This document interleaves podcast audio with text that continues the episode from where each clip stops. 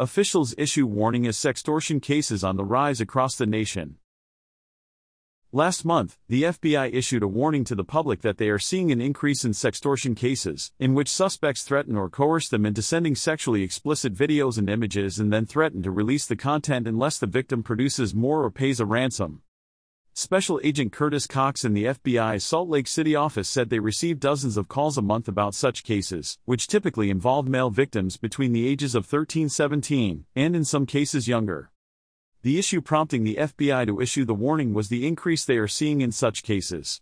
From October 2022 to March 2023, there was a 20% increase in the reporting of financially motivated sextortion cases. Obviously, awareness is key here. We want kids to know what sorts of dangers they face online. We want them to know what resources are available to them, Cox said.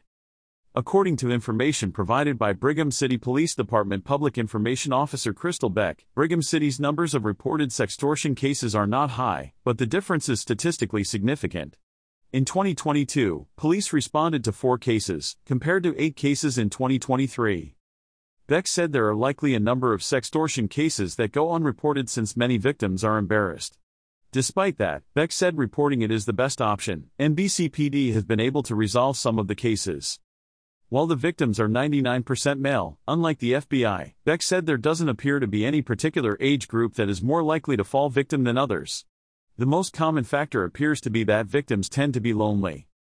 Given that the victims are likely already vulnerable, the anxiety and shame resulting from a sextortion scam can lead victims to thoughts of self harm or suicide.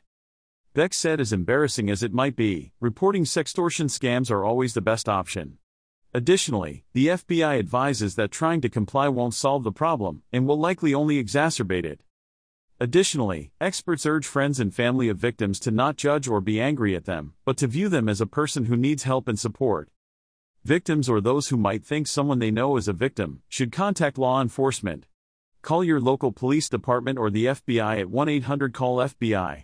The FBI can also be contacted online at tips.fbi.gov.